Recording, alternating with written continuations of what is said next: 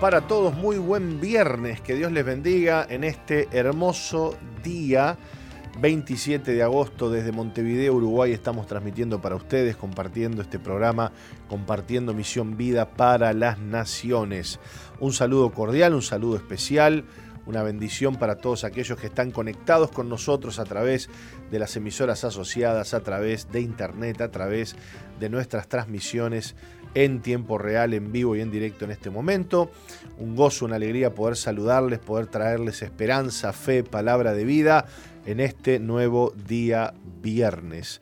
Estamos ya mismo, ya mismo salimos con las cámaras en este instante, mire, en cuestión de segundos, ahí estamos ahí, ahí, ahí ya estamos eh, saliendo a full. ¿Cómo le va Nati a usted? ¿Qué cuenta en este día?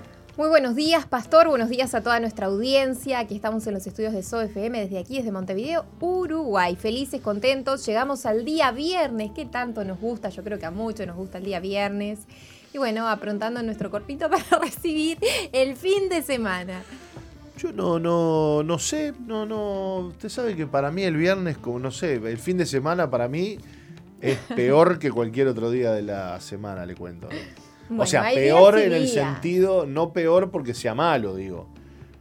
Por las responsabilidades, por los cultos, por las reuniones, que son una gran bendición, pero bueno, ¿no?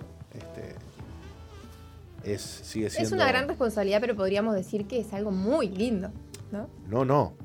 Primero eso, primero eso.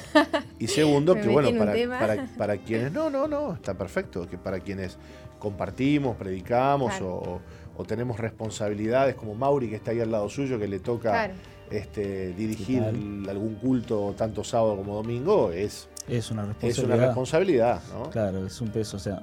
No es que usted está diciendo, ah, este, que. Este, o sea, cuando usted va a ministrar, eh, ya eso ya implica un peso espiritual sobre su vida y una responsabilidad que, bueno, le demanda este, prepararse, le demanda no buscar una palabra si tiene que predicar. O sea, es trabajo, ¿no? Es, claro, igualmente puede ser tu, mejor buen día de semana, por ejemplo, el viernes, sábado y domingo, y no, no quiere decir que, sea porque no haces nada.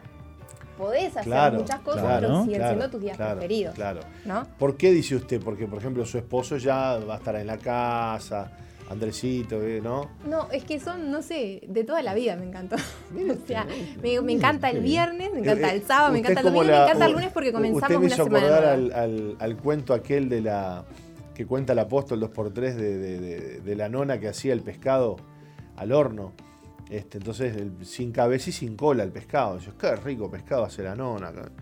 Vamos a pedirle la receta a la nona, ¿no? Dice, no, el secreto está en la cola, la cabeza. Dice, ahí ella corta el pescado, dice ahí porque eso le da un sabor. Empezaban a payar, viste, todo el mundo, ¿no?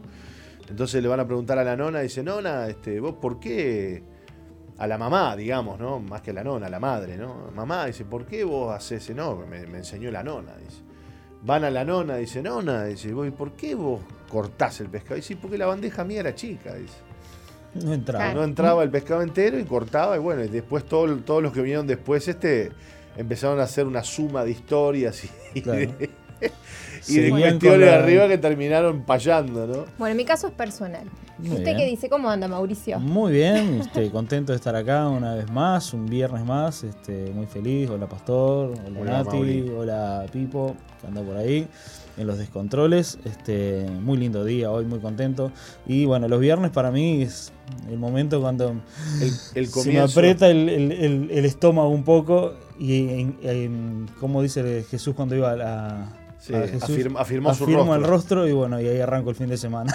Así que para mí me pasa eso. Mire qué interesante, ¿no? Mire qué interesante, ¿no? Me pasa eso. Los este, viernes en, y más bueno, estoy invitado a predicar hoy de noche en Pando también, así que... Ah, cuéntenos, así bueno, convocamos a la gente, ¿no? Sí, hay una reunión de, jóvenes muy linda en, Pando, nos han invitado a una banda que, a mí me gusta mucho, conozco a los integrantes, a Nova, este, va a estar en Pando hoy, y bueno, me han invitado para, para que comparta con los jóvenes y bueno, que lleve bueno, palabra. Sí, muy contento, muy bueno. En nuestro anexo Misión Vida en Pando, ¿eh? En Pando, correcto. no sé bien la dirección. seguramente mucha gente nos está escuchando ahí en Villa García, Barros Blancos, Pando, la radio está justamente ahí instalada, así que estamos llegando a toda esa zona. Este, invitamos a todos los jóvenes que estén por allí en la vuelta y, y que vayan esta noche, ¿no? Esta noche, ¿A qué hora? 19 y 30. 19 y 30 horas, una reunión de jóvenes especial donde Mauri va a estar compartiendo la palabra de Dios. Así que usted ya, ya está, digamos, con el rostro afirmado para Ya, el fin de sí, semana, sí, digamos. ¿no? Ya, ya desde ayer. ¿Y el que- sábado que qué hace usted, por ejemplo? El sábado tenemos dos reuniones en la costa, dos en el anexo. En las cuales usted dirige la alabanza. Eh, dijimos la alabanza y ahí compartimos, creo, alguna palabra de, de ofrenda, de Alguna cosita esas cosas. Y bueno, y después el domingo, las dos reuniones, tanto sean de mañana o de ¿Cuándo tarde. le ahora toca a usted el domingo? Este domingo estoy en la tarde y noche, dirigiendo O tarde sea noche. que tiene, o sea que tiene un fin de semana bastante movidito, digamos, ¿no? Sí, señor, gracias a Qué Dios. privilegio. Qué lindo, qué Qué lindo. lindo, hermoso. Bueno, muy bien, muy bien. Este, bueno, estamos con usted hoy porque nos toca hablar un poquito de tecnología y bueno, hay varias cositas. Yo sé que usted tiene algunas cosas ahí, este, aparte del tema que tenemos por acá. A mí me ha llamado mucho la atención este, la gente de Tesla, más específicamente el señor Elon Musk, este, con bueno, sus hiper, este, mega empresas multimillonarias, ¿no? Este hombre que Sí, hoy por hoy amasa una fortuna descomunal, de hecho este, está metido también en, en- en- en lo que es este el, el- el Bitcoin. Este, sí, eh, sí. Lo que más me ha llamado la atención, que yo no sabía de Elon Musk, es que es eh, sudafricano. sí, de origen sí, sudafricano. sí, claro, sudafricano, sí. Que Sí, no, nunca me había puesto. Usted sabe que le dicen, eso, el, le dicen el, el- el- le dicen el, ¿cómo es? Este, ¿cómo que se llama? Eh, el Tony Stark este, de la vida real, ¿no? Y sí, va con ese perfil, ¿no? Va realmente con ese perfil. Es el Tony Stark. de la vida real. Bueno, Elon Musk que tiene. que, que ha sido conocido por, por, bueno, por su empresa Tesla, este, con sus autos Tesla, que son realmente extraordinarios, ¿no? Son, Sí. que son, son robots, digamos, ¿no? Son, robots son con cuatro ruedas, ¿no? Es increíble la Este, tecnología que tienen adentro. es Eso impresionante. Es impresionante. Y, y eso podríamos decir que es lo menos que el tipo hace o que desarrolla, porque por otro lado SpaceX, que es otra de, las, de los proyectos y compañías que lleva adelante, que eso me imagino que debe ser mil veces más complejo que, que Tesla. Imagínese, imagínese. Este, ahora, eh, este hombre está incursionando, o me imagino que está haciendo uso de toda la tecnología que ha ido, digamos, desarrollando con tanto Tesla como SpaceX. Eh, está hablando ahora de, presentó, digamos, hace unos días un prototipo de eh, un androide humanoide, humanoide, ¿no? Así Sí, nada sí. de cuatro patas, no, humanoide, perfecto. Perfecto humanoide. Va, Sí, perfecto no porque es un humanoide Claro, robot, no, pero digamos, ¿no? es perfecto lo que diga al canon de lo que es humanoide. Exacto. El torso, El los torso, brazos, el exacto, cuerpo exacto. y cabeza. Exacto, en la cabeza, ¿no? Eh, bueno, uno mira las imágenes de esto y este, parece estuviera en, en una película, Sí. viendo una película de ciencia ficción. Da esa ¿no? sensación de que, como estamos acostumbrados ya a, a mirar las películas y vemos que es toda animación y es este, ya sabes que es un efecto, ya sabes que no es real, pero ves esto y, y, y llama demasiado la atención, ¿no? Bueno, le, le- le- le leo algo a ver qué le parece. El fundador de Tesla, Elon Musk, aseguró el pasado jueves que la compañía lanzará probablemente en el 2022 el prototipo de un robot humanoide llamado Tesla Bot. Según Musk, la función del robot será eliminar las tareas peligrosas, repetitivas y aburridas. El anuncio de, Max, de Musk se produjo en el marco de la celebración del Día Internacional del Día de la Inteligencia Artificial de la empresa y llega en un momento en el que Tesla se encuentra bajo la lupa por los fallos en su sistema de conducción asistida. Este, bueno, parece que ha tenido varios problemas. Recordemos que eh, los, los Tesla, los autos Tesla, este, tienen, brindan un servicio de eh, conducción asistida eh, con inteligencia artificial que le permite a la persona ir durmiendo dentro. de lo- No sé, por supuesto que la empresa no Sí. lo recomienda, ¿no? Por supuesto que El no. hecho de que vaya durmiendo la persona, pero este, los Tesla Es más, eh, hay sensores justamente un dentro del auto el que país entero, ¿no? hay sensores que te detectan justamente si el conductor, entre comillas, tiene los ojos cerrados y se activa una alarma. Usted la puede deshabilitar. pero este, por defecto viene una, una alarma que, que detecta justamente tu cara, si los ojos se cierran, te da una señal. Bueno, y también creo que, cada tanto el volante pide que haya una cierta presión sobre Correcto. él para que este, la máquina sepa que vos estás Claro. por lo menos atento, ¿no? A Que estás atento o que no te pasó algo, este, que puedes hacer fuerza de los dos lados de la- del, Claro. del volante para saber si no tuviste un infarto, por ejemplo. Bueno, lo cierto que a pesar de eso, esta este, conducción o manejo asistido que tienen los. Tesla este, ha fallado en algunas oportunidades, provocando serios accidentes. Por ahí también usted busca y hay videos donde se muestran este, personas salvadas por la, por la, por la asistencia del, del Tesla, ¿no? De hecho, este, estaba viendo un video hace poco de un hombre que estaba estacionado en la ruta y de repente viene uno atrás a toda velocidad, atrás de él, ¿no? A toda velocidad, cosa que vos si no, no tenés este, esa inteligencia asistida en el auto, ¿no? ¿cómo lo, cómo lo, cómo lo parás, ¿no? Sí, ¿no? O cómo lo evitás. Lo cierto es que el Tesla percibe la aceleración atrás de él y ¿qué hace el tipo? El, el auto acelera a toda velocidad para adelantarse, para que el que viene atrás a, a- a no sé cuánta velocidad para- lo esquive.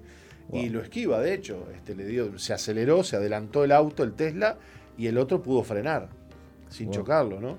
O por ejemplo, este, cosas que va el Tesla por la ruta y viene uno de costado y lo, y lo, y lo, y se acerca este, demasiado al Tesla y el Tesla lo, Lo evade. lo digamos. evade, ¿no? Es, es impresionante realmente.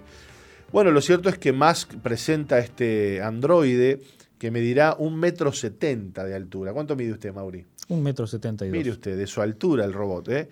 Pesará 56 kilogramos, No livianito. peso 56 Este, kilos. ¿Cuánto pesaste? ahí ya le, le- le O sea, erramos, Ahí estamos cerca de los ¿Eh? dos Va a robots juntos. flaco. Va a ser flaco, va a pesar como Sí. Nati, ¿eh? Ujú. 56. Tendrá ¿Eso es manos 56, con cinco dedos, vendrá en blanco y negro, tendrá una pantalla en lugar de cara. En el transcurso de la conferencia no se hizo referencia a la polémica por el sistema de pilotaje automático. Tampoco eh, se formularon preguntas sobre el asunto por parte del público asistente. Bueno, yo me imagino que, que este androide también vendrá medio, ¿cómo le puedo decir? Mm, Eh, medio unido al Tesla, ¿no? Capaz que hasta te puede manejar el Tesla, ¿no? capaz que sí. ¿Eh?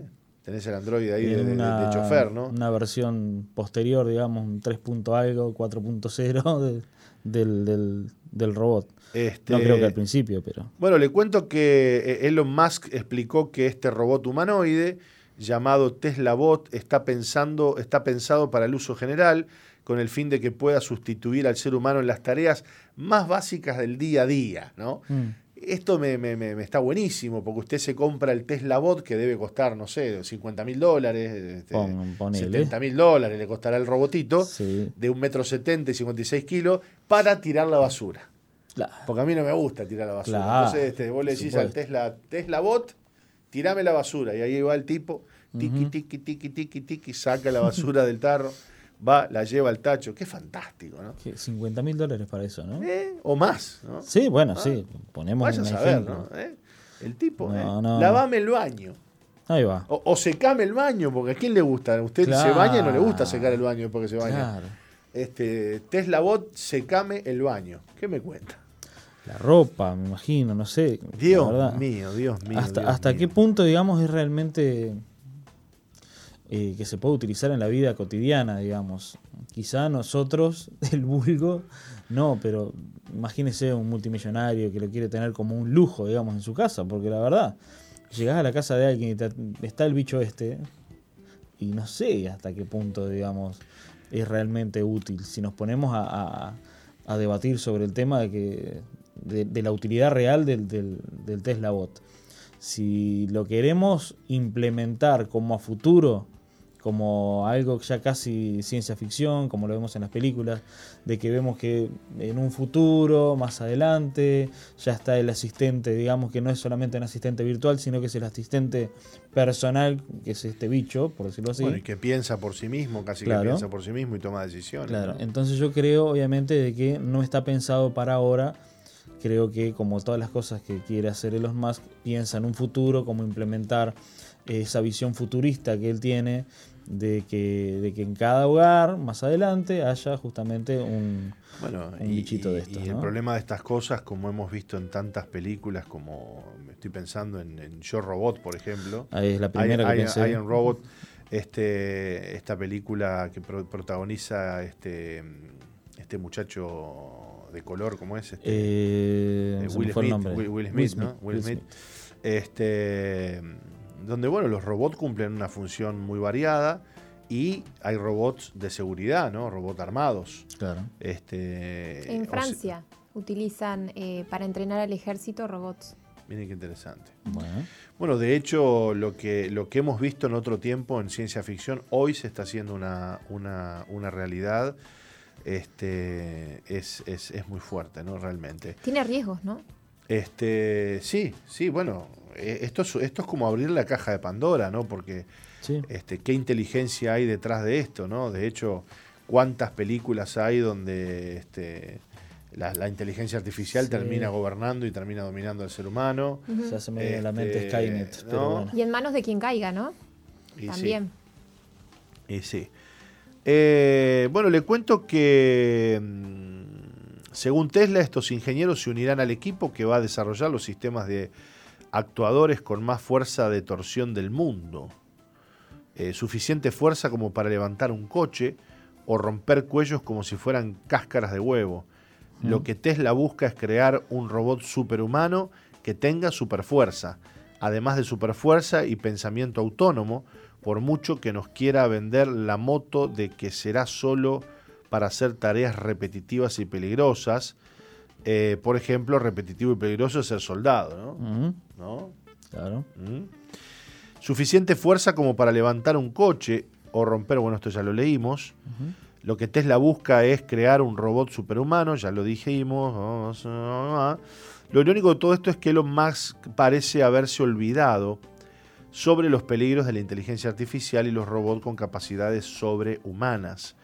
Los mismos miedos que le hicieron crear Neuralink, cuya misión es unir cerebros humanos y máquinas, pero que hasta ahora no ha ofrecido ningún avance que no se haya conseguido antes. ¿Usted se acuerda de este proyecto de Neuralink? Neuralink de nombre, me acuerdo. Este proyecto que inserta eh, en, el, cráneo, digamos, a través de un, orificio, este, muy pequeño, eh, unas especies de pelos que son, no son otra cosa que, conexiones neuronales y que eh, lo que hacen es conectar eh, esos pequeños pelos a un centro de control que es como un botoncito que va, que va en la cabeza, desde donde bueno, se pretende este, que salga digamos, la orden del cerebro y que pueda ser interpretada y leída por un receptor y además obedecida por un mecanismo cibernético. ¿no? En otras palabras, que el ser humano pueda controlar la tecnología con el cerebro. ¿no? Claro.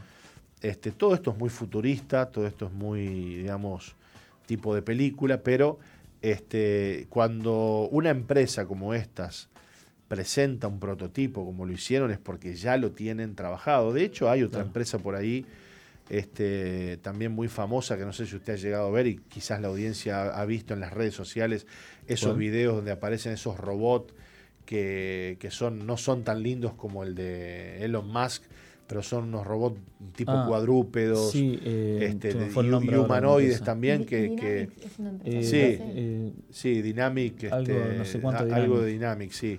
Este bueno que llevan muchos años desarrollando el equilibrio desarrollando la fuerza este, de estos de estos robots que bueno suben escalones parece una tortuga ninja pero tipo robótica te digo por la parte sí, sí, sí, no tienen dedos no tienen nada digamos es una una eh, es una cuestión ahí media rústica, ¿no? Pero lo cierto es que estos, estos androides, este, bueno, tienen, ya están, ya han desarrollado el equilibrio de tal manera que, que, recorren una pista de obstáculos, por ejemplo, ¿no? Corriendo, saltando, bajando. Imagínense, ¿no? ¿no? Este, vaya a saber si no Tesla no está usando algo de esa tecnología también en, su, en sus prototipos. Este, bueno, lo cierto es que el, hecho de, de, los robots el hecho de los, este, de los androides ya es una realidad. ya es una realidad. Imagínese, póngale a esto, ¿no? Póngale a esto, esta noticia, póngale 10 años más, póngale. Claro. Eh, para poner en contexto, ¿no? Por ejemplo, em, hacía 50 años atrás, por dar una fecha, poco menos, decirle a las personas de 50 años antes que íbamos a tener todos un dispositivo, que teníamos la información del mundo en nuestras manos, para saber lo que quisieras, para poder comunicarte con cualquier persona en el mundo, eh, con solamente hablarle al aparato. Eso es ciencia ficción. y verlo. y ver a la persona Eso hace 50 años atrás era ciencia ficción y de la ciencia ficción que casi ni se creía. Y hoy en día lo tenemos en la mano. O, tener una Siri por ejemplo, un asistente virtual que le puedes hablar, que puedes tener toda la información, un celular con, internet. ¿Y el internet por dónde? Por aire, por aire, te iban a decir 50 años atrás. ¿Qué es eso? El aire se respira. ¿Cómo va a pasar información por aire?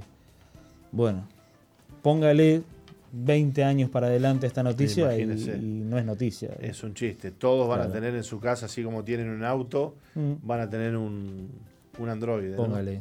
Póngale, eh, ¿Usted leyó el Apocalipsis alguna vez?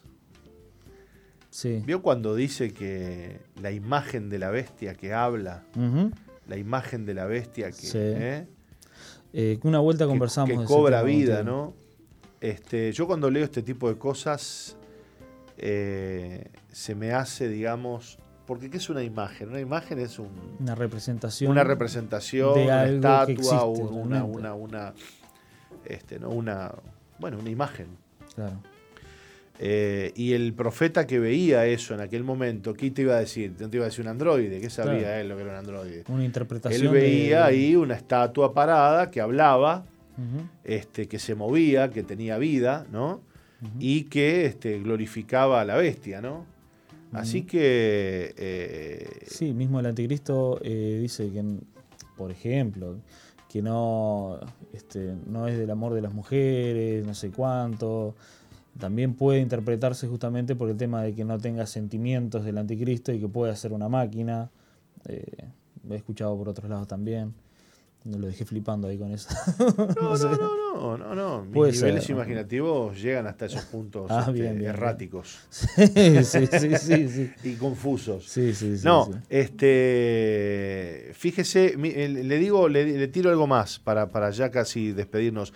Dojo o, do, o Dojo es el supercomputador que está estrenando el próximo piloto automático de Tesla. Entrenando perdón, entrenando. Eh, recordemos que este, este piloto automático requiere una capacidad de procesamiento descomunal, porque eh, yo no sé, el Tesla, no sé, pero debe tener unos 10, 15, 20 sensores este, en tiempo real y cámaras que están controlando todo lo que está pasando alrededor del vehículo, ¿no? Esa toma de decisiones según los sensores, o sea, lo mismo que hace el ser humano, ¿no? claro, claro. Eh, toma decisiones según todos los, Ahora, Este, este tal dojo, este, o dojo, como usted quiera llamarlo, será el cerebro del Tesla Bot. Claro. O sea, el Tesla Bot estará conectado a esta inteligencia artificial, donde también están conectados los Tesla, ¿no? Claro, como los autos Tesla. Este, esta mm, es la arquitectura del chip de inteligencia artificial más avanzada del mundo, dice Elon Musk. Como el Tesla Bot, así al final se materializa como presume Musk, se convertirá en un servicio disponible para cualquier corporación o gobierno. En otras palabras, más cualquier corporación o gobierno, o sea, lo que esté de turno en el momento, ¿no? Sí, el mejor podrá acceder, podrá acceder a esa, esa inteligencia artificial. este, Musk está montando ya su propio Skynet, como la película vio, exacto. y su propio Terminator. claro. Skynet es la inteligencia artificial. Vamos a tener y el Terminator es el, androide, ¿no? y aunque seguro que le mueven las buenas intenciones, ¿eh? después de todo, él cree que el Mesías que salvará a la humanidad del apocalipsis con la colonización de Marte, o sea, él se cree, ¿no? Claro. Los peligros de la inteligencia artificial siguen siendo los mismos independientemente de quién lleve las riendas, ¿no? Está por verse todavía qué va a pasar con esto de la inteligencia artificial. Este, por allí la Biblia habla acerca de el profeta, el falso profeta, ¿no? Sí. Y la bestia. ¿eh? Sí. Estos personajes que, bueno, estará por verse quiénes en realidad serán, pero indudablemente que la tecnología tendrá una injerencia muy fuerte en lo que será el control mundial y el gobierno mundial y el anticristo, ¿no? Sí.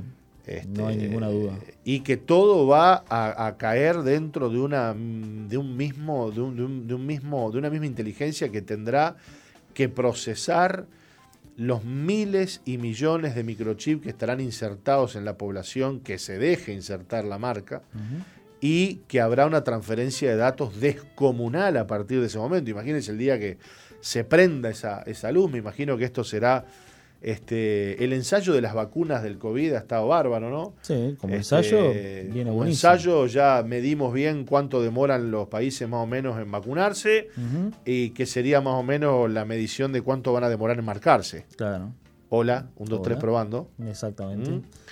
Saber cuánta, cuánta disponibilidad de la gente al, al- al vacunarse, Claro, al tener ese- esa claro, a, de- insertarse. Ya nos metimos algo que no sabemos ni lo que es, Eh. va para adentro. Y bueno, ya, ya está, ya quedó un precedente en la, en la conciencia de, la, Claro.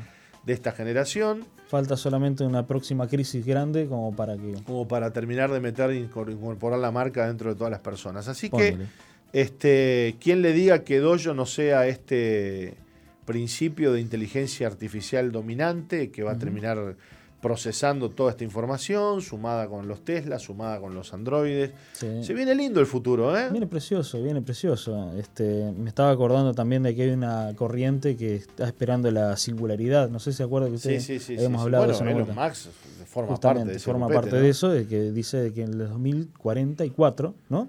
Ajá. No, no recuerdo la fecha, eh, va a suceder la singularidad, que sería la explosión exponencial de, De la el- evolución de, la evolución de, de la tecnología. Claro. El hombre, el salto que le queda al hombre ahora para dar en cuanto a la evolución Es trascender a- es trascender a través de la tecnología. ¿no? Bueno, de hecho, el apóstol ha estado hablando bastante el sobre el transhumanismo Exacto. y es esta corriente este, filosófica y cultural que se pregona y se predica hoy este, en muchos lugares como eh, es la inserción de tecnología dentro del cuerpo humano, ¿no? Claro. que es lo que falta ahora que el ser humano adopte como y asuma como, como el próximo salto evolutivo, ¿no? Claro. Hasta- eh, dejar, de, dejar depender de lo- moralmente el ser humano este, viene en, en picada, digamos, ¿no? La moral, la- la- la- las buenas costumbres, los valores vienen en caída libre, digamos, pero estamos evolucionando, ¿no? Evolucionamos Sí. en tecnología e involucionamos como seres humanos. Correcto. Nos volvemos fríos, nos volvemos resentidos, llenos de odio, de venganza, de muerte. Este, qué fuerte lo que está sucediendo. ¿no? Desde que el hombre perdió la, la vida eterna, la quiere lograr por sus propios medios. Claro. Y lo que está queriendo hacer justamente a través del, a través del transhumanismo es lograr esa trascender lo biológico y lograr la vida eterna en lo digital. O sea, estos ensayos en lo neu- en- del Neurolink también es una de las, Claro. de las cosas justamente que quieren lograr pasar la conciencia del cerebro, de, Claro. lo, ne- de lo biológico a lo digital. a lo digital. Este, y bueno, seguir viviendo, entre Bueno. comillas, a través de un servidor, por ejemplo. Esta es la nueva torre de Babel. Mm, Eh, recordemos que en la primera torre de Babel el Señor intervino y confundió a todos. Y en esta segunda torre de Babel el que va a venir en persona va a ser el Señor a parar toda esta locura. ¿no? Y sí. Muy bien, Mauri, gracias por habernos acompañado en este primer bloque. Cuidado con el nuevo robot de Tesla, no lo Sí, vaya sí, sí, sí. a agarrar por ahí por la calle. ¿eh? Y sí. Mientras siga siendo flaco, tal vez que si no lo hacen tan gordo como yo, por misma altura. No, pero miren que puede levantar un auto Sí, y puede romper cuellos. Que lo tiró. imagínese, cuidado. Imagínese. No es para asustar a Que nadie. Dios nos ayude y que Dios nos guarde. Y, y bueno, y toda esta información la vamos guardando, la vamos analizando. Este, porque esto está pasando en el mundo. No, no, no le estamos leyendo una novela Claro. de ciencia ficción, lo que estamos No, leyendo es la noticia, noticia del jueves pasado, Sí. tal cual. Sí. Dios les bendiga. Ah, gracias, Mauri. Nos vemos en el próximo bloque en unos minutitos nada más, Nati. Ya volvemos. vemos. No cambies la sintonía. Enseguida regresamos con Misión Vida.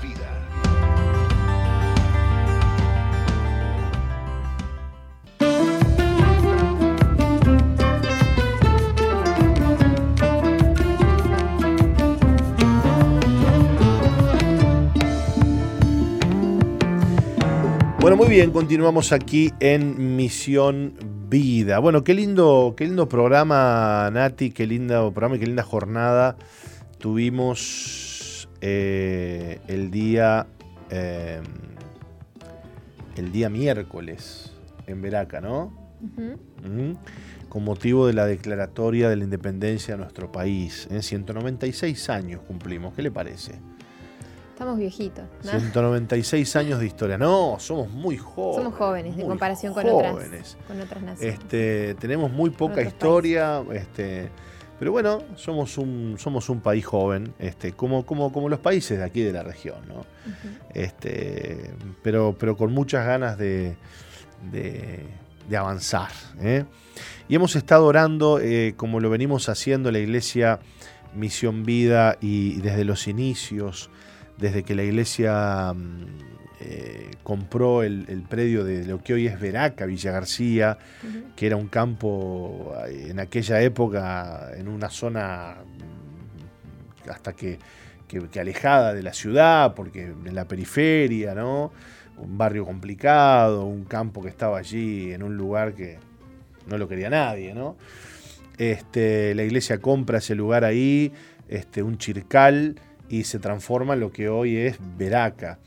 Y en medio de, de ese campo, eh, el apóstol construye lo que, lo que conocemos como la rocalla, que es una especie de montículo memorial donde hay 19 piedras de distintos depa- de cada departamento y cada piedra contiene una leyenda este, con un versículo bíblico y con una declaración bíblica sobre ese departamento y además enterrada en, las bases de esa rocalla hay una Biblia que se enterró allí también este, como fundamento, primero de la consagración de- del lugar de Veraca y también este, un punto especial en el terreno como lo es ese y además eh, un lugar donde nos juntamos a orar. Y este 25, como lo hemos hecho ya durante más de 20 años, este, la iglesia Misión Vida se dio cita y unas fotos muy bonitas, no sé si usted las vio por ahí. Vi algunas. sí. Este, inclusive desde el aire, hermosas fotos, hermoso video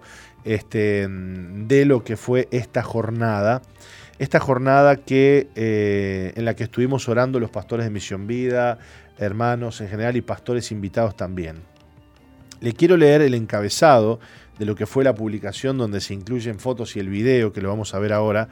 Y dice, en el día de la declaratoria de la independencia de Uruguay desde la salida del sol, estuvimos intercediendo por cada uno de los departamentos del país. También clamamos a Dios por Israel, por los cristianos perseguidos en las diez naciones más opresoras del mundo. Creemos en la oración y sabemos que los tiempos que se avecinan requerirán más y más a los cristianos en la brecha delante de Dios a favor de los hombres. Yo quiero invitarles a ver el video que las redes sociales de nuestro apóstol y de la Iglesia Misión Vida lleva este encabezado que acabo de, de leer. Vamos a verlo.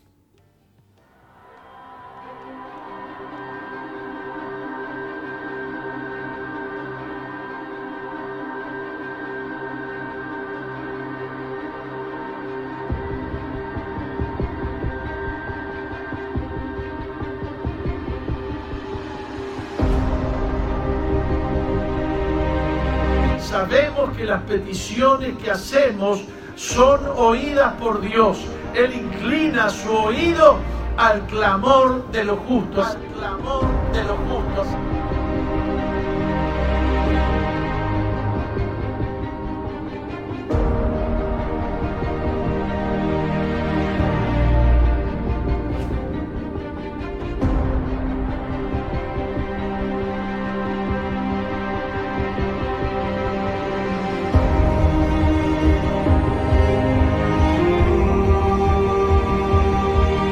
Te queremos dar gracias por la libertad que tenemos de arrodillarnos delante de ti adorarte y bendecirte, Señor, y exaltarte. Te damos toda gloria, Señor, desde este país donde gozamos de la libertad de adorarte y de alabarte, Señor.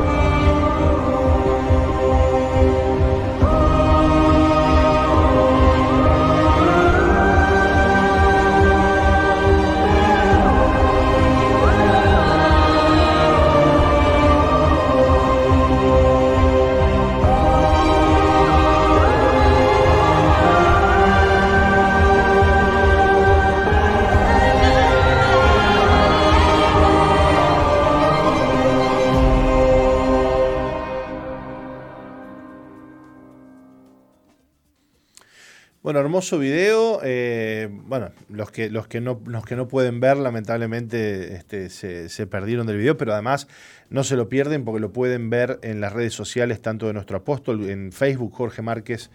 eh, Jorge Márquez, uy, pueden buscarlo allí, y también en Misión Vida para las Naciones, también está la publicación con, con el video, lo pueden ver.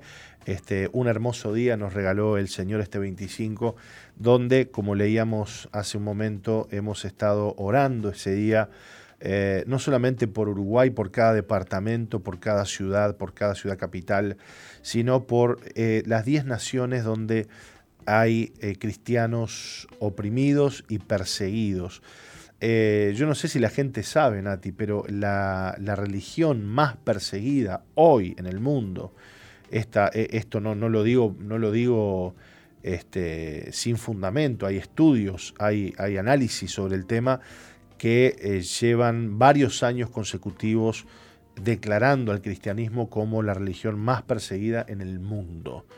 Y hay muchos hermanos que eh, no gozan de la libertad que nosotros tenemos de predicar, de compartir el Evangelio de Jesucristo. Y a veces decimos, bueno, sí, este, bueno, ahora en Afganistán o en, en lugares de Medio Oriente eh, o, o Corea del Norte, eh, ¿no? o China, no, no, hay muchos más países donde el cristianismo es, eh, es perseguido, es perseguido, es perseguido. este, lo escuchaba el apóstol el otro día hablando acerca de eh, estos creyentes afganos, que los hay, ¿no? y que están tomando la decisión en medio de, de toda esta crisis que vive Afganistán este, en manos de este gobierno talibán, eh, que bueno, ha tomado las, las ciudades y el país, han tomado la decisión nuestros hermanos cristianos allí de salir puerta por puerta y ante la amenaza de muerte y ante la crisis inminente ellos han dicho, si nos van a matar, que nos maten, pero vamos a predicar el Evangelio. Y han salido puerta por puerta a predicar el Evangelio con los riesgos que eso implica. Es como decir, bueno, salgo a que me maten, ¿no? Este, no como nosotros aquí que decimos vamos a, al grupo amigo, al barrio a predicar y nadie nos dice nada, ¿no? Puede haber alguna guerra, algún conflicto espiritual, pero nada más. Salir en, en Afganistán, salir en China, salir en Corea del Norte a predicar el Evangelio es salir con, la condena de muerte encima, ¿no? Que Dios bendiga a nuestros hermanos que predican el Evangelio, que, no tienen miedo a morir, que no tienen miedo a dar su vida por amor a los, a los que no, no son salvos y no conocen al Señor. El Evangelio de Jesucristo es el mensaje de salvación por excelencia. ¿no? Eh, que quede claro que la salvación no la tiene una iglesia, no la tiene una denominación, no la tiene una persona en particular, la salvación viene de la mano de Jesucristo. Jesús dijo, yo soy el camino, yo soy la verdad y yo soy la vida, y nadie viene al Padre si no es por mí. Y digo esto, Nati, porque hay mucha gente que a veces se enoja con la iglesia, con nosotros los cristianos, y dicen, no, ustedes se creen que tienen la salvación. No, no, no, no, nosotros no tenemos la salvación. La salvación la tiene Jesucristo. Nosotros predicamos de Jesucristo, que es el que ha dicho que tiene la salvación, y te compartimos lo que Jesús nos mandó a compartir, que es lo que Él hizo por nosotros en la cruz del Calvario. Jesús fue el único, el único, el único, el único hombre, el único ser que se paró en la historia y dijo, yo soy el camino, yo soy la verdad y yo soy la vida. Y, y además agregó, nadie viene al Padre si no es por mí. O sea que no es ni por, ni, ni, ni por la Virgen María, ni por algún santo, ni por algún otro este, líder espiritual, es por Jesucristo. Él lo dijo y nosotros lo creemos. Y los que hemos creído a ese mensaje, hoy tenemos salvación en nuestro corazón, hoy somos nuevas criaturas y hoy somos testigos de lo que Cristo ha hecho en nuestras vidas. En otro tiempo caminábamos en pecado, caminábamos en maldad, caminábamos condenados en este mundo, pero ahora tenemos vida y tenemos vida en abundancia.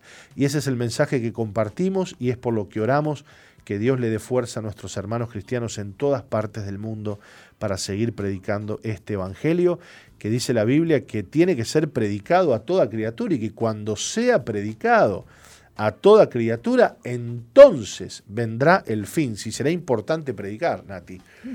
Si será importante predicar el Evangelio en todo lugar, en todo territorio, en todo rinconcito de este planeta, porque de eso depende la venida del Señor, en el sentido de que la Biblia dice, repito, que cuando todos cuando toda la tierra sea predicada, cuando ya no haya lugar donde no predicar el Evangelio, dice que ahí Cristo vendrá por nosotros. Estamos viviendo una ventana de gracia, que es esta ventana en la que estamos nosotros ahora transitando, un periodo de gracia antes de que Cristo venga a juzgar a las naciones, a buscar a su iglesia y bueno, y a iniciar lo que sería el final de todas las cosas. Y por ese motivo es que compartimos el Evangelio y predicamos a tiempo y fuera de tiempo. Y por ese motivo es que la Iglesia Misión Vida para las Naciones comparte contigo este programa todos los días. No nos cansamos de estar aquí, de compartir, de predicar, porque ese es nuestro deber máximo, compartir contigo la salvación de Jesucristo. Si vos nos estás escuchando, quizás eh, por casualidad hiciste zapping en la radio, nos encontraste, te enganchaste, escuchaste gente hablando, ¿no? Dice, ah, escuchar estos locos Como que están hablando, ¿no? Como vez. muchos. Este, te quiero decir que no es casualidad que estés ahí, que Dios tiene un plan con tu vida y que hoy estás escuchando el Evangelio de Jesucristo, que es el que puede salvar tu vida y tu corazón. ¿Y qué tengo que hacer? Te preguntarás. Bueno, tenés que darle tu vida a Cristo, tan simple como eso, y creer en Él. Si tú crees que Cristo murió en la cruz del Calvario, que Cristo resucitó al tercer día, entonces, si tú crees en eso, dale tu vida. Dale tu vida, porque si él, dio si él dio su vida por ti en la cruz y si Él resucitó al tercer día, entonces ese, Jesús no es cualquier cosa, no es cualquier hombre, no es cualquier profeta. ¿Quién resucitó? Contame, a ver, ¿qué, qué, líder espiritual famoso que, nombramos y que conocemos a lo largo de la historia resucitó? ¿Dónde está la tumba vacía de, de alguno de esos líderes religiosos? No está, no está. Ahí están los restos de uno, los restos del otro, ¿no? Pero la, tumba de Jesús está vacía. ¿Dónde están los restos de Jesús? No están los restos de Jesús, porque Jesús ha resucitado y ha demostrado que Él es Dios, que Él es Dios. Así que eh, tenemos que entender esto. Jesús no es un buen hombre, no es un gran profeta, no es un revolucionario, no es el barba, el flaco, como algunos simpáticos dicen. Jesús es Dios. Es Dios hecho carne. Y esto me conmueve, me conmueve, porque no es lo mismo que yo mande a un ángel, ¿no? No es lo mismo que yo mande a un mandadero a que vaya yo personalmente, ¿no? No es lo mismo, ¿no? Claro. ¿Mm? Imagínate, Nati, vos estás este, pasando alguna situación y yo te digo, ah, sí, yo te voy a mandar uno ahí que vaya y te... Yo te mando un hermanito, ¿no? Claro. A que yo te diga, no, Nati, te vamos a visitar en persona, ¿no? Qué Voy lindo, yo. ¿eh? Voy yo. Voy yo, voy yo. Y Dios hizo lo mismo, ¿verdad? Dios eh, no nos mandó un emisario, descendió Él de su gloria y vino a este mundo y se hizo carne y vimos su gloria. ¿eh? Gloria como del unigénito del Padre lleno de gracia y de verdad. Claro, la salvación implicaba que el Dios Todopoderoso se transforme en un ser humano por un corto periodo de tiempo. ¿eh? Se transforme en un ser humano como nosotros, camine por esta tierra, tenga necesidades, tenga frío, tenga calor, tenga que ir al baño, tenga que comer. Mirá qué interesante. De hecho, la deidad del Señor y la forma en cómo el Señor se ve eh, y se muestra como Padre, ¿no? Hijo y Espíritu Santo, está sumamente relacionado todo eso con el plan de salvación. ¿no? El Señor se adaptó a ese plan por amor a nosotros y se transformó en hombre caminando por esta tierra. Así que tú tienes que verlo a Jesús no como un enviado de Dios, sino como Dios mismo viniendo a esta tierra. Cuando uno comprende eso, cambia totalmente la perspectiva, Nati, porque ahí yo puedo entender cuánto amor Dios me ha tenido. Ahora, no es lo mismo pensar que ahí estaba Dios sentado en su trono, mientras que yo estaba sufriendo. Hay gente que dice, no, ¿dónde está Dios cuando yo lo necesito? Y yo te digo en esta mañana, mediodía, ¿cómo dónde está Dios? Vino a, vino a la tierra, caminó aquí, estuvo entre nosotros, se hizo carne, derramó su sangre y murió por ti, para que tengas vida y vida en abundancia. Si en este día tú puedes creer esto, esto es el Evangelio, si tú en este día lo puedes creer, entonces te puedes salvar en el nombre poderoso de Jesucristo. Y alguno dirá, es tan simple, sí, es tan simple. Solamente creyendo. Solamente creyendo, solamente creyendo. Aquellos dice, eh, a lo suyo vino, mas los suyos no le recibieron, mas a los que le recibieron y a los que creyeron en él, él les dio potestad de ser hechos hijos de Dios. Así es. Así que la fe es determinante para que hoy te puedas salvar y tener vida y vida en abundancia. Nati, nos tenemos que ir a una pausa. Nos tenemos que ir. Te cuento, antes de ir a la pausa, que tenemos muchos favor. saluditos. Bueno, estuvieron pasando por el Facebook MBTV, Mabel Tambasco saludando, Roxana Trasante, buenos días, desde Colón los veo y los escucho. Carol da Silva, buenos días, Pastor Martín y compañía. Eh, bueno, y haciendo comentarios del bloque anterior, del bloque anterior. Carol Silva también saludando. Estela Monti.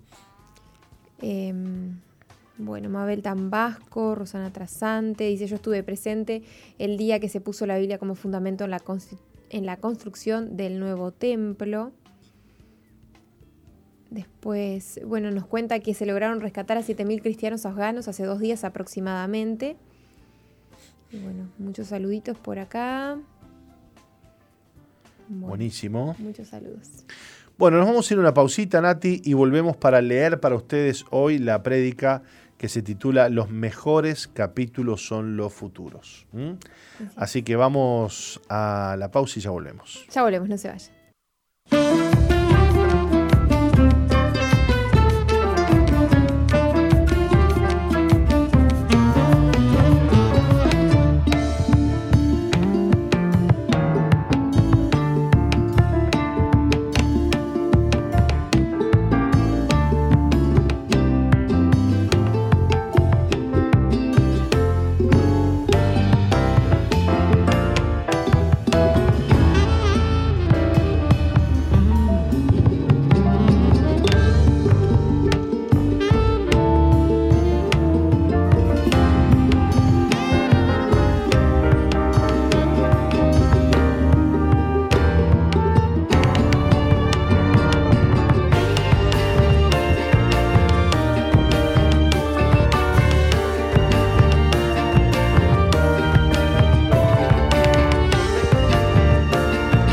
Bien, Nati, seguimos adelante. Sigue la voz, era el tema que estábamos escuchando. ¿De Así quién? es.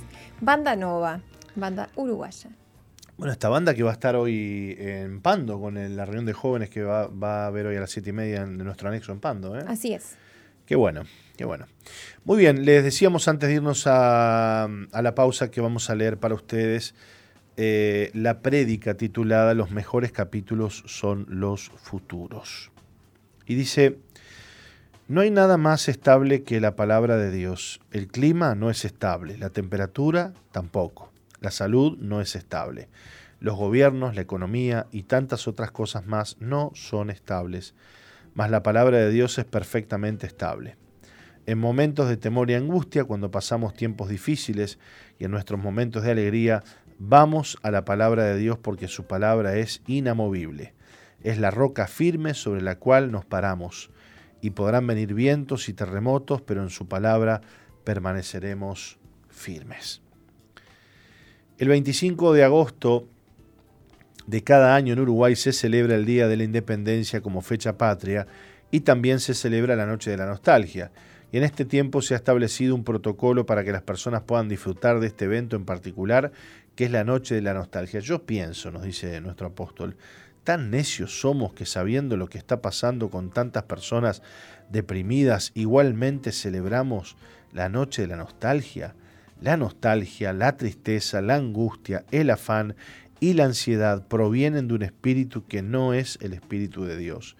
Estos estados de ánimo son influenciados por espíritus de las tinieblas. Qué pena que tengamos una celebración para la nostalgia en Uruguay. Esto en otros países no existe.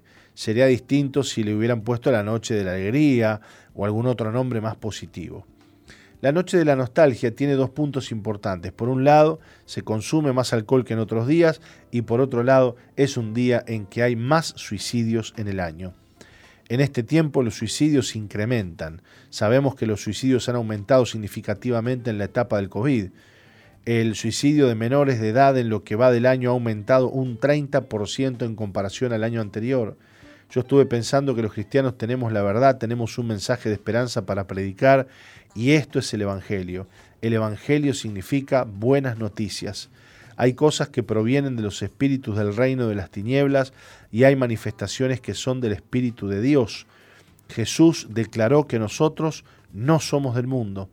Él dejó bien claro que vino del Padre y dijo, salí del Padre y he venido al mundo, otra vez dejo el mundo y voy al Padre. Esto está en Juan 16, 28. Jesús vino con la misión de rescatar almas del mundo. El mundo está gobernado por poderes de las tinieblas que producen estados de ánimo negativos como la tristeza, la amargura, la nostalgia y tantos otros sentimientos que afligen a las personas. Y no solo las afligen, sino que también las condenan. Muchos mueren por no poder superar la tristeza, la cual lleva a la depresión. La nostalgia es una forma de tristeza y la depresión lleva al suicidio.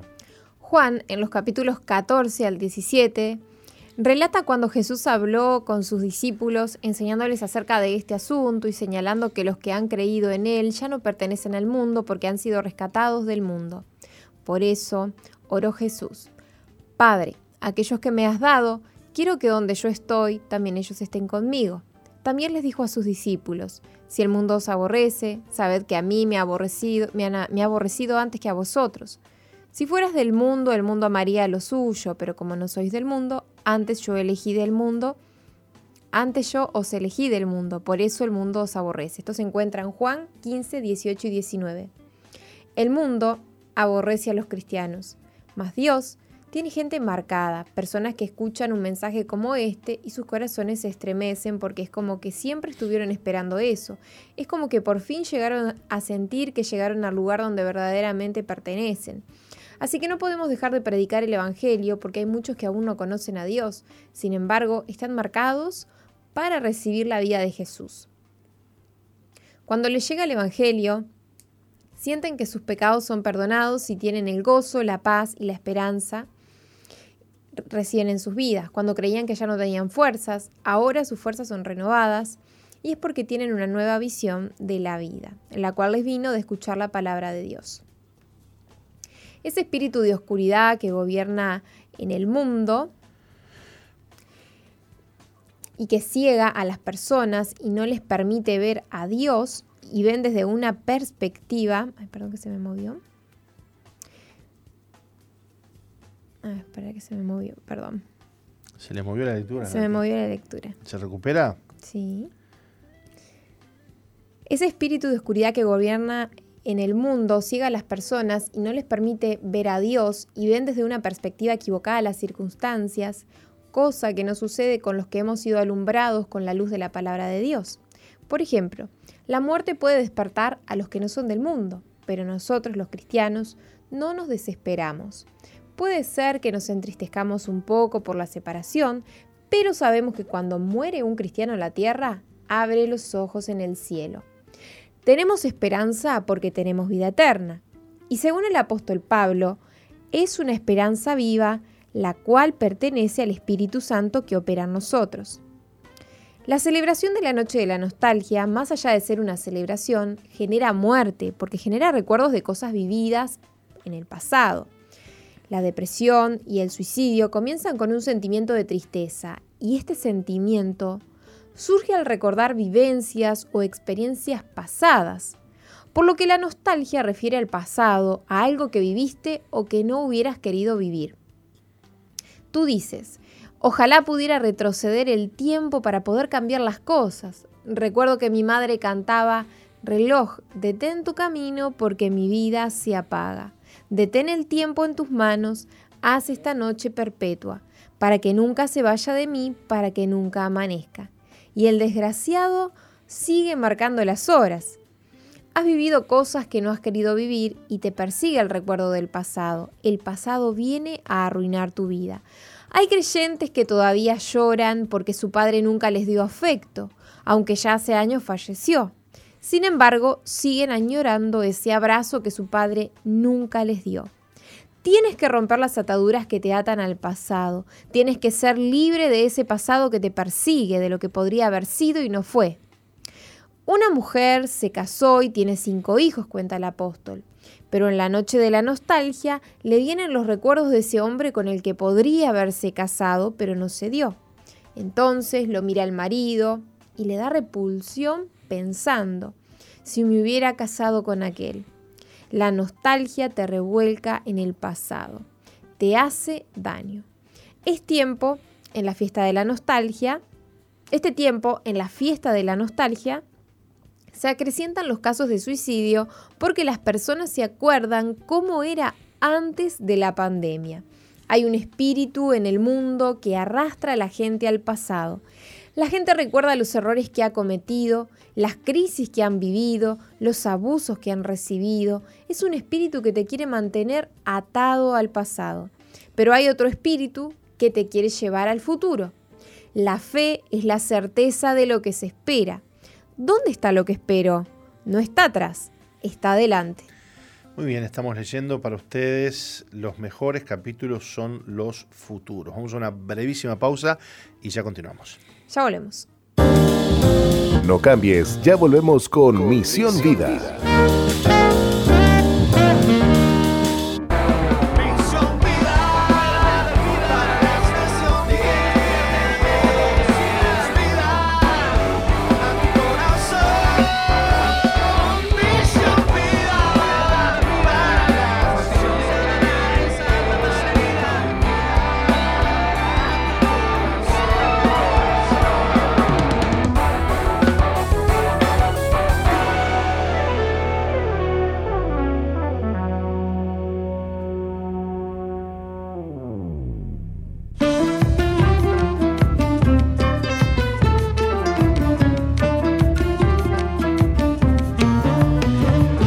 Deja tu pasado y avanza al futuro de Dios.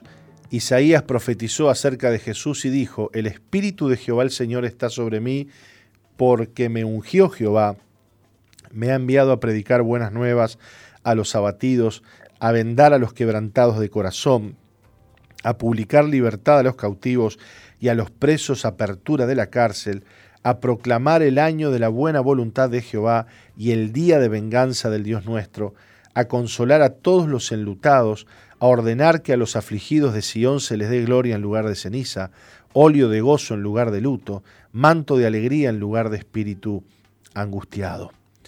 Este no es el espíritu de la nostalgia, este es el espíritu de Dios.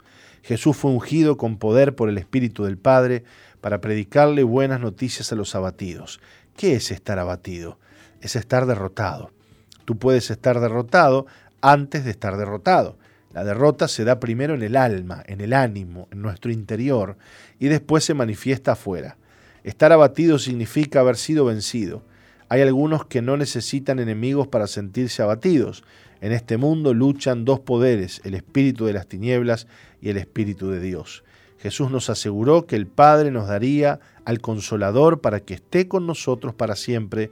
Ese es el espíritu que le ungió a él y lo llevó a predicar las buenas noticias a los abatidos y a sanar a los quebrantados de corazón.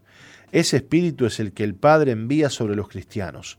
Nosotros no solo tenemos poder para sobreponernos a nuestro pasado y a nuestras limitaciones presentes, a las crisis momentáneas, sino que tenemos también poder para ayudar a otros a salir de su abatimiento y de su quebranto. Por eso animo a cristianos a predicar más que nunca las naciones han entrado en una profunda oscuridad, mas la luz de Cristo se manifiesta con milagros poderosos. Dios te saca de tu cárcel de oscuridad a su luz. Dios destruye el poder infame de la tristeza que provocan los recuerdos. Cristo te quiere rescatar. Confía en Él. Jesús le dijo a sus discípulos, no se turbe vuestro corazón. Creéis en Dios, creed también en mí. La paz os dejo, mi paz os doy. Yo no os la doy como el mundo la da. No se turbe vuestro corazón ni tenga miedo. Juan 14, 1 y 27. No vivas en temor, vive creyendo y confiado en Dios. Me gusta predicar acerca de la esperanza y de la vida eterna.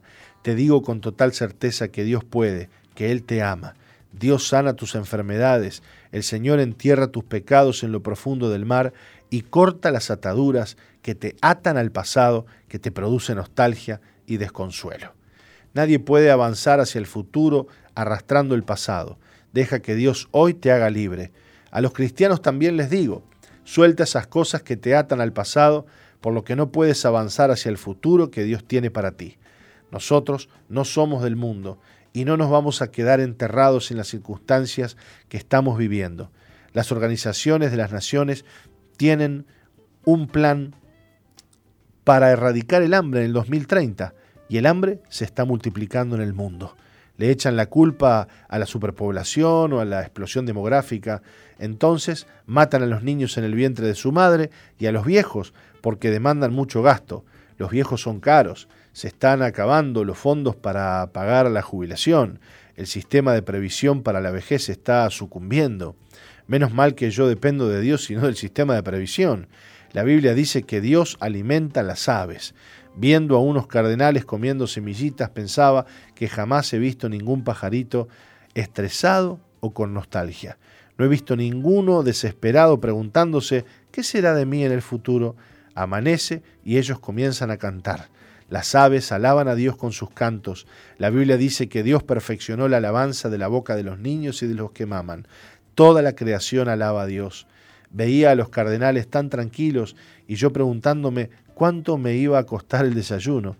Dijo Jesús, mirad las aves del cielo, que no siembran, ni ciegan, ni recogen en graneros, y vuestro Padre Celestial las alimenta. ¿No valéis vosotros mucho más que ellas? Mateo 6, 26. Estamos leyendo, Nati, esta preciosa prédica, que fue la prédica que compartió eh, el apóstol el domingo pasado y que se titula Los mejores capítulos son los futuros. Antes de la conclusión, que es lo que sigue, les invitamos a hacer una breve pausa. Vamos a compartir un Fe Express con un mensaje de nuestro apóstol. Vamos a compartir un tema musical y volvemos para leerles ya la última parte de este precioso mensaje. No se vayan. Hola, soy Jorge Márquez y esto es Fe Express.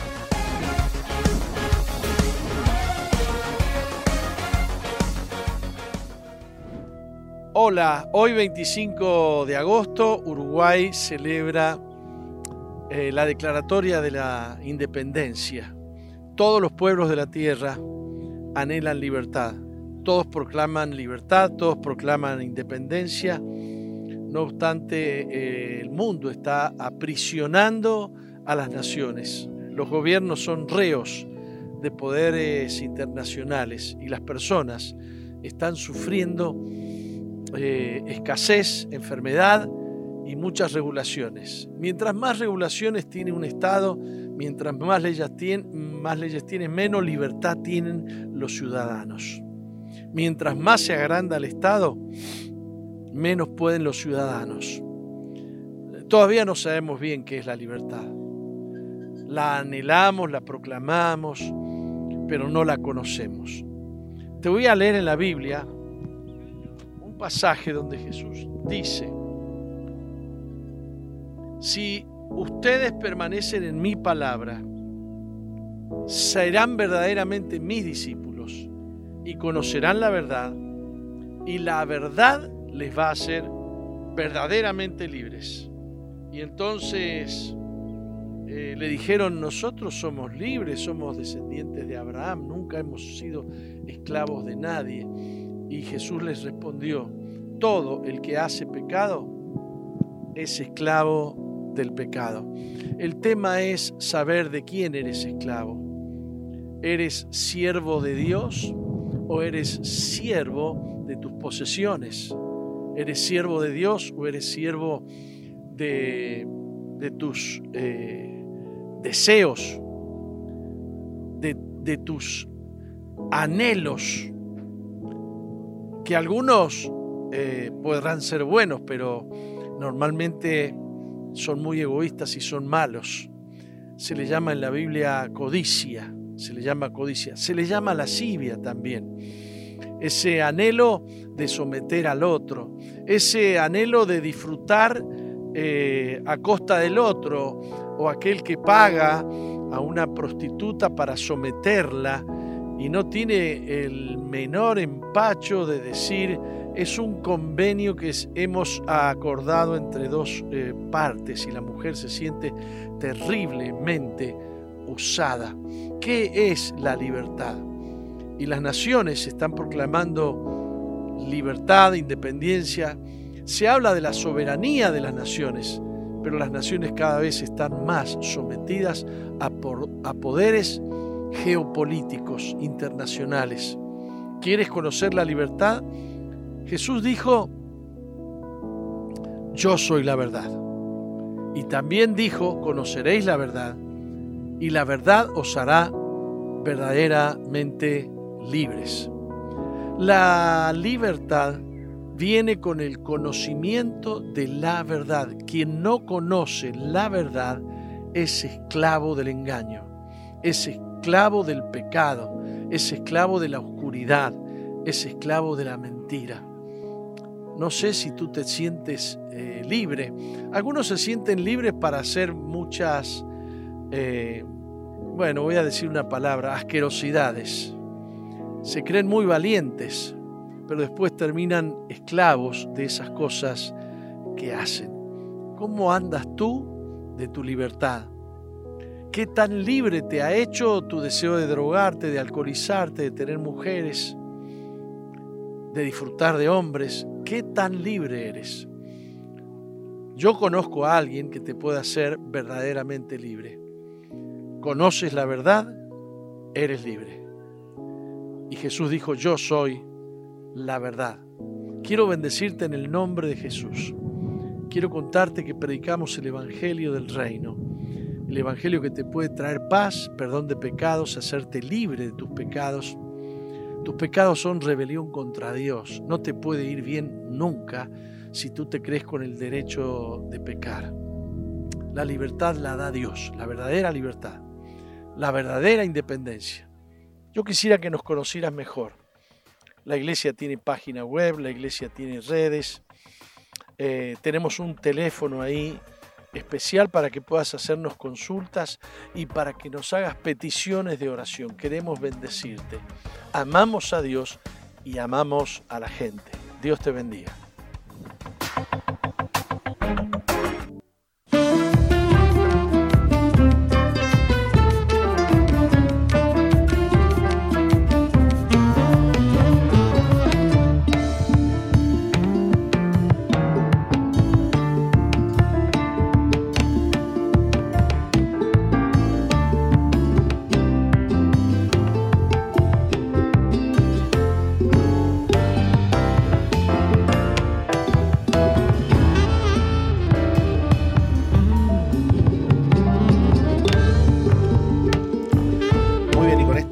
Hermosa música continuamos en Misión Vida, Nati, y usted nos dirá qué tema, qué, bueno, qué, banda o qué ministerio, qué tono, el ah. tema.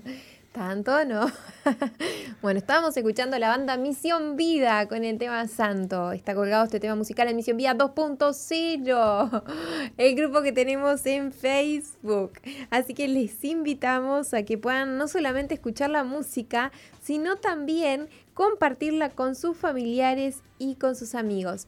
Eh, voy a corregir el tema, se llama Cantamos Santo. El operador me hacía señas que no, que no. cuando Muy bien. te enganchan con el, con el coro Santo, Santo. Válida la corrección. Válida la corrección. Bueno, estamos leyendo para ustedes los mejores capítulos son los futuros, así se titula la prédica que hoy estamos compartiendo con ustedes y queremos leerles con Nati la conclusión. Bien, cuando tú recibes a Jesús en tu corazón, te pones bajo la cobertura de su espíritu y su espíritu te da paz. Puedes confiar que Dios no te va a fallar. Este es un tiempo en el que debemos predicar más que nunca. Debemos salir a las calles a declarar que Jesucristo es el Salvador que el mundo necesita Declaremos a los cuatro vientos que Jesús salva, sana, perdona pecados y da vida eterna. El Espíritu del Señor ha ungido al Mesías para vendar a los quebrantados de corazón y a publicar libertad a los cautivos. Esta frase, quebrantados de corazón, nos sugiere una imagen espiritual. El quebranto del corazón no es lo mismo que te quiebres un brazo o una pierna, es un corazón roto por dentro. Cuando sufres cosas que no entiendes, muchos alguna vez se habrán preguntado para qué nacieron, para qué viven, tal vez hubieran preferido no nacer. Pero escuchás que Jesús vino a vendar a los quebrantados de corazón, crees que es así y el Espíritu del Señor te consuela. Necesitamos prestar más atención a la palabra de Dios en estos tiempos porque su palabra es estable e inamovible y no miente. La palabra de Dios es el fundamento de nuestra existencia. Dios está ahí donde tú estás. No hay lugar que Él no pueda llenar con su presencia. Y el Señor puede en este mismo momento ayudarte. Jesús tiene poder para romper las cadenas que te atan al dolor, al quebranto, a la tristeza y a la muerte. Nunca más la nostalgia ni la celebración de la nostalgia te va a afectar porque vas a vivir días y noches de paz. Habrá esperanza en tu corazón. Lamentablemente, cuenta el apóstol, hay una gran cantidad de canciones que te hacen sentir nostalgia y te hunden en la tristeza. El mundo te tira hacia abajo. Es hermoso Jesús, es hermoso el Evangelio, aférrate al Evangelio y no lo sueltes. Pídele a Jesús que limpie tu corazón. Necesitas tener un encuentro con Cristo. Pídele que saque toda esa basura que hay en tu cabeza y en tu corazón que provoca desánimo y abatimiento en tu vida. Ponte en las manos de Jesús, ya no vivas en el pasado. El Señor te ha prometido una vida abundante, te ha prometido gozo y paz. Deja al mundo y las cosas del mundo, deja tu pasado atrás y aférrate a Jesús. ¿Quieres salir de ese pozo profundo en el que te encuentras? Hubo un tiempo en que yo estaba mal y la palabra de Dios me dio esperanza y cambió mi vida cuando leí el Salmo 40. Pacientemente esperé a Jehová y se inclinó a mí y oyó mi clamor y me hizo sacar del pozo de la desesperación, del lodo cenagoso, puso mis pies sobre la peña y enderezó mis pasos, puso luego en mi boca cántico nuevo, alabanzas a nuestro Dios. Me hizo cantar, me sacó del pozo, yo predico esto porque lo he vivido, porque he creído en la palabra de Dios y he recibido su ayuda. Y te quiero compartir este remedio porque el Espíritu del Señor también me ungió a mí para hablarles a los que están tristes, deprimidos y abatidos. Si necesitas deshacerte de ese pasado que te persigue, acércate a Dios ahora mismo porque Él te puede hacer libre. Haz una oración y dile a Dios, Señor, he recibido tu palabra y la creo Creo que tú me libras de mi pasado, de mis tristezas y frustraciones. Tú me haces libre de mi abatimiento en esta hora. Creo que tú tienes poder para perdonar mis pecados y para librarme de toda maldad. En este día yo decido salir de debajo de la potestad de las tinieblas, del espíritu de este mundo, para vivir en el espíritu del reino de Dios. Creo en ti, Jesús, y te recibo en mi corazón como Señor de mi vida. Gracias Señor, porque tú me haces libre. Amén y amén. Hemos leído para ustedes los mejores capítulos son los futuros. Esta prédica que compartió el apóstol el domingo pasado con nosotros y que hoy la estamos compartiendo para ustedes.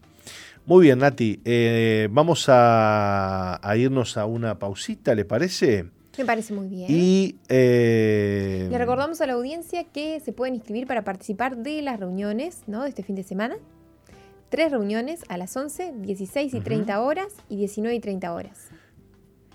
095-333-330. Perfecto, perfecto, perfecto. Allí ustedes se inscriben, ahí se anotan para ir a nuestras reuniones de fin de semana. ¿eh? Muy bien, vamos a, a una pausita y venimos con el testimonio del día de hoy. Ya volvemos. No cambies, ya volvemos con Misión, Vida.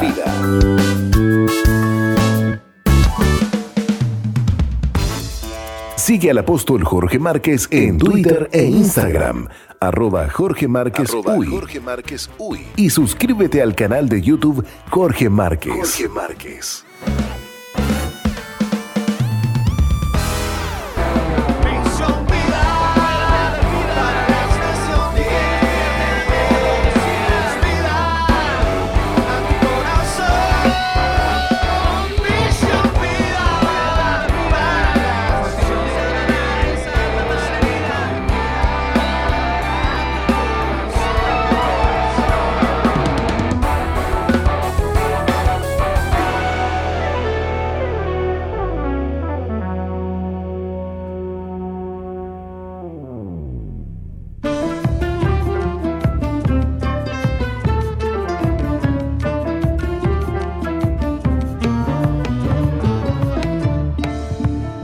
Está con nosotros Hernán Centurión, él tiene 30 años y hoy nos va a contar cómo después de, un tiempo muy duro de recaídas eh, con las drogas, siendo ya cristiano, Dios eh, lo introdujo en otro proceso en el que pudo reconocer sus temas no resueltos, sanar y ser restaurado.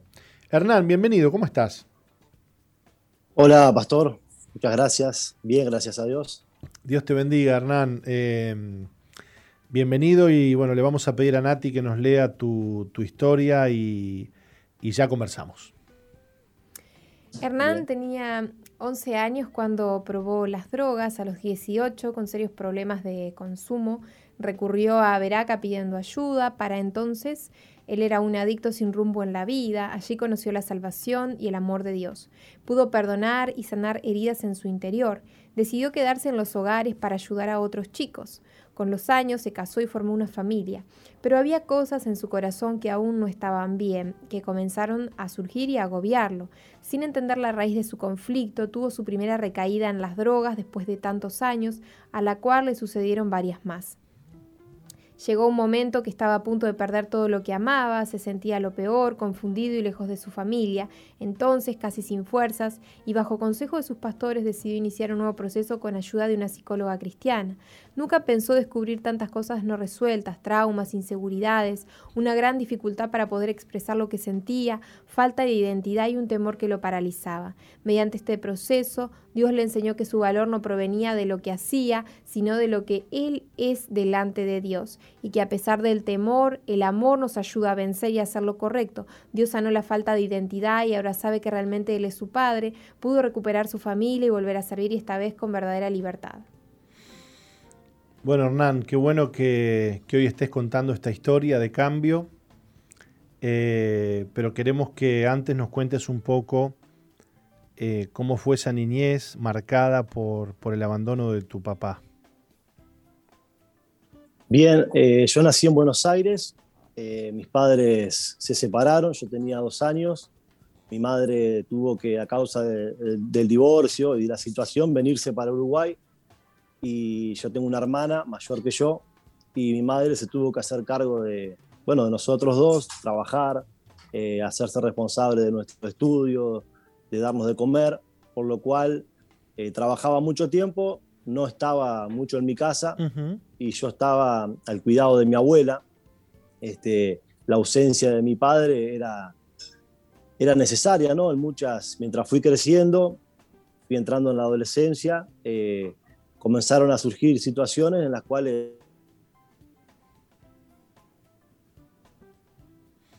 la ausencia, eh, a causa de eso ah, ¿se escucha ahí? Sí, repetinos lo último, por favor, que se cortó. Bien, eh, que a causa de eso, de la ausencia de mi papá, cuando comencé a crecer, a entrar en la adolescencia, eh, comencé a sentir esa necesidad, ese vacío, esa falta de, de esa figura que, te guía, que te aconseja, que te enseña cosas de, hombre, ¿verdad? De varón, que solo lo puede hacer un padre.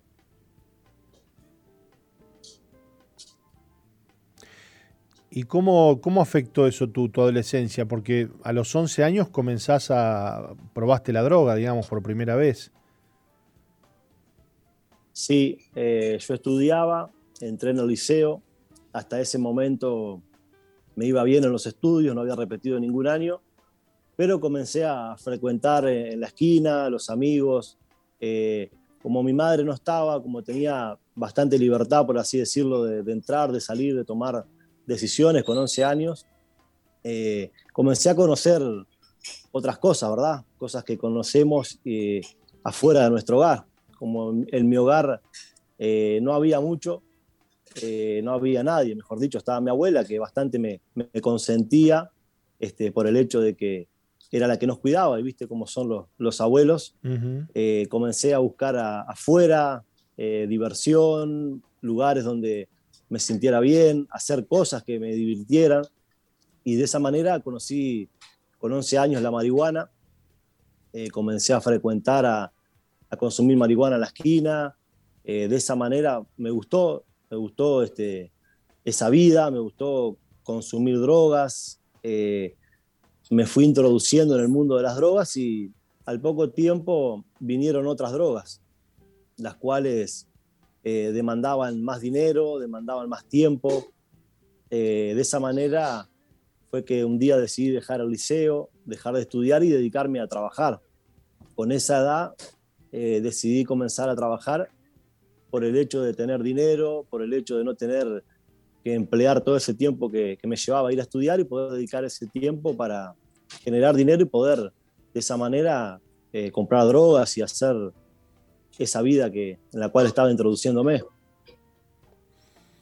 Bueno, lo cierto es que, es que bueno, conociste al Señor, el Señor te, restauró, pero luego comenzaron a haber eh, recaídas, eh, y nos cuenta tu testimonio que por hoy entendés que por temas no resueltos en tu vida, ¿no?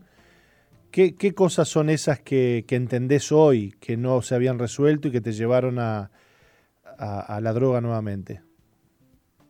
Bien, eh, primero no, terminé la primera parte, que fueron seis años de consumo en los cuales conocí la, la, pasta base y fue este, fue ahí donde me destruí totalmente, no solamente a mí, sino a mi familia, a mi casa, eh, las cosas de mi casa, porque llegué a vender todas las cosas de mi casa, a destruir a mi familia, mi madre se llegó a enfermar, lo cual terminé eh, en la calle y fue ahí que eh, decidí pedir ayuda y entré en un hogar veraca con 18 años. Ahí conocí al Señor, mi vida tuvo un cambio bastante grande, pude reconocer que tenía odio hacia mi padre, pude perdonarlo. Eh, fue una primera etapa donde conocí el amor de Dios, conocí el amor de, bueno, de una familia, que es lo que se vive en un hogar veraca. Este, pasó un tiempo, varios años, te diría, decidí quedarme en el hogar para poder ayudar a otros chicos, poder este, servir a Dios a tiempo completo. Me, me enamoré de Dios y me enamoré de, servir a Dios también. Transcurrieron un par de años y, en un momento comenzó nuevamente un vacío dentro de mí, comenzó una, un algo ahí que faltaba, una necesidad, lo cual yo no, sabía qué era, no sabía, no entendía qué era lo que me pasaba, ya no me sentía tan con esa, con esa libertad y un día decidí, este, tomé la decisión de, salir a drogarme. Fue un día que tuve mi primera recaída, este, la cual, bueno, fue una noche, me trajo muchas consecuencias, pude volver al hogar, pude eh, volver a intentar de nuevo eh, salir de esa recaída. Eh, pasó un tiempo y nuevamente se volvió a repetir. así sucedieron varias veces y yo no, no, entendía qué era lo que me sucedía. No, no encontraba la vuelta para poder salir de esa situación. Muchos querían ayudarme y, y no, no encontraban la forma de poder ayudarme porque ni siquiera yo me entendía ni sabía lo que sucedía dentro de mí una de las cosas que pude descubrir en este último proceso fue eh, la incapacidad de poder expresar lo que yo sentía, lo que yo vivía, lo que a mí me pasaba. Eh, si bien yo perdoné a mi padre en, el primer, la primera etapa, eh, quedó en mí marcada una inseguridad, una falta de confianza en todo el mundo. Yo no podía confiar en nadie, no confiaba en nadie para poder expresar lo que yo vivía dentro de mí, lo que me pasaba, lo que sentía. Eh, y esa falta de, poder expresar por temor, por vergüenza, por inseguridad. Eh, nadie conocía, ni siquiera los que querían ayudarme. Yo lograba poder transmitir con claridad lo que me sucedía en mi interior.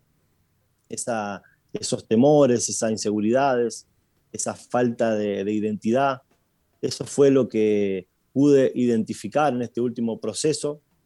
Eh, algo interesante que, que sucedió que fue eh, la ayuda de una psicóloga cristiana, que, la cual Dios usó mucho para poder yo entender cosas de mí que no entendía. Eh, yo creía que, que, ya no había salida, me encontraba realmente desanimado, triste, ya sin fuerzas para seguir, porque ya lo había intentado varias veces y no le encontraba la vuelta, sinceramente, no entendía lo que me pasaba. Y Dios usó a esta psicóloga para poder entender la forma en la que yo pensaba, la forma en la que yo me veía. Yo creía que, yo valía por lo que yo hacía, yo creía que mi valor eh, era lo que yo lograba hacer, lo que yo sabía. Claro, muchas veces cuando, tenía problemas, conflictos, cuando las cosas no me salían, cuando las cosas salían mal, ahí entraba en un, en un desánimo, en una depresión interna, eh, en una frustración por causa de, los, los, no logros o de los sí logros. Y no lograba expresar eso ni transmitirle eso a nadie. No confiaba en nadie para poder contarle cuando me sentía triste, cuando me sentía contento. Y de esa manera, eh, de esa manera sucedía que yo guardaba y acumulaba cosas dentro de mí y no podía resolver los temas, los temas del día a día, los conflictos dentro de mi casa, dentro del hogar, en el trabajo. Eh, no lograba resolverlos por no poder eh, poner en palabra lo que sentía dentro de mí. Claro. Claro. Eh, fue. Bueno, qué, bueno que hoy, que hoy este, con la ayuda del Señor y, de esta hermana psicóloga que, te aconsejó y te ayudó, hoy estás contando esta, esta historia, ¿no? ¿Cómo, eh, cómo las cosas no resueltas en nuestra vida eh, nos terminan eh, causando problemas, ¿no? Entonces, qué importante es poder este, abrir el corazón y, dejar que Dios sane, ¿no? Sí, tal cual, tal cual. Es muy importante y algo que quiero destacar es que, claro, yo no, no, no veía, si bien yo quería ayuda, quería que Dios me sacara adelante, pero yo no entendía lo que me sucedía, no lograba ver. Y Dios tuvo un último, un último intento, una, última opción que fue usar a una persona que a través de preguntas, a través de, poder charlar, de poder hablar, eh, logró Dios poder ayudarme a identificar esas cosas no resueltas. Realmente dónde estaba la raíz de mis reacciones que ni yo las entendía. Es muy difícil cuando vos tenés que vencer algo, luchar contra algo, pero no sabes ni, ni qué es. Claro, ni contra qué estás gracias, Claro, ahí está, no sabes contra qué peleás, sabes que tenés que vencer algo, pero no sabes lo que es. muchas veces lo que tenés que vencerlo lo tomás como aliado. Entonces, gracias a Dios y a, y a la ayuda de esta hermana pude identificar esas cosas. Fue muy lindo porque después de ese proceso, después de poder identificarlo, comenzó un proceso de sanidad, donde donde Dios una vez más eh, pudo mostrarme su amor, su misericordia. No solamente eso, que pude conocer la paternidad de Dios, pude conocer a un Dios cercano. Yo si bien conocía a Dios, mi forma de, relacionarme con Dios era a través del servicio, era a través de lo que yo hacía, era a través de lo que yo servía en la iglesia o en el hogar. Y la verdad es que Dios pudo enseñarme que Él me amaba, que Él era mi padre y que no dependía de lo que yo pudiera hacer o no, que su amor hacia mí eh, no cambiaba por lo que yo supiera o no supiera. Claro. Pude entender en este proceso esa, esa cercanía, ese amor que Dios tiene hacia mí. Qué lindo, qué lindo. Cuán grande es la misericordia de Dios, Hernán. Eh, y qué alegría escucharte y verte bien hoy, eh, recuperando a tu familia, volviendo a servir al Señor y, por sobre todo este, disfrutando de una libertad verdadera. Te damos gracias por haber estado con nosotros. Nos tenemos que despedir porque ya se nos hizo la hora, pero una bendición tu vida, querido. Muchas gracias, pastor. Gracias a Dios también.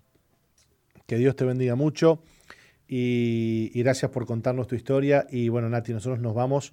Ya se nos ha hecho la hora, pero volvemos a las 11 de la mañana para compartir otro, otro Misión Vida para las Naciones.